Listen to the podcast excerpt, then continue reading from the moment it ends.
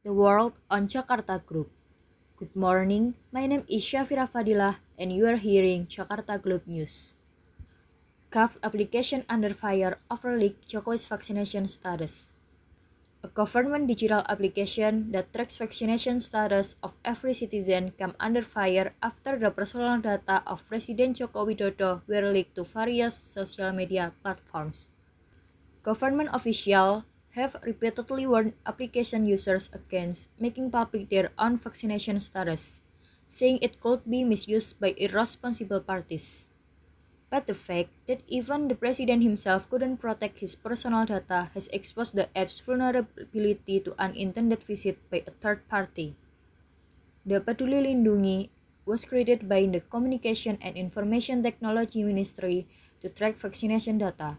It also allows users who have been partially or fully vaccinated to pass screening at public transportation and other facilities which require vaccination status.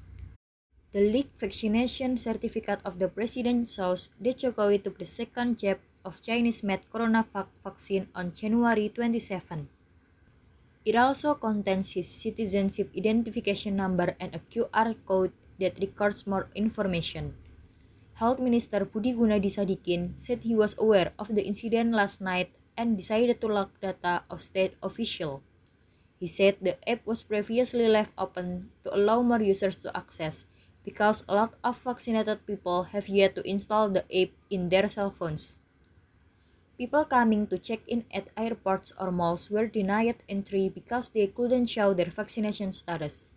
Because of that, the Communication and Information Technology Ministry made the app open at public request.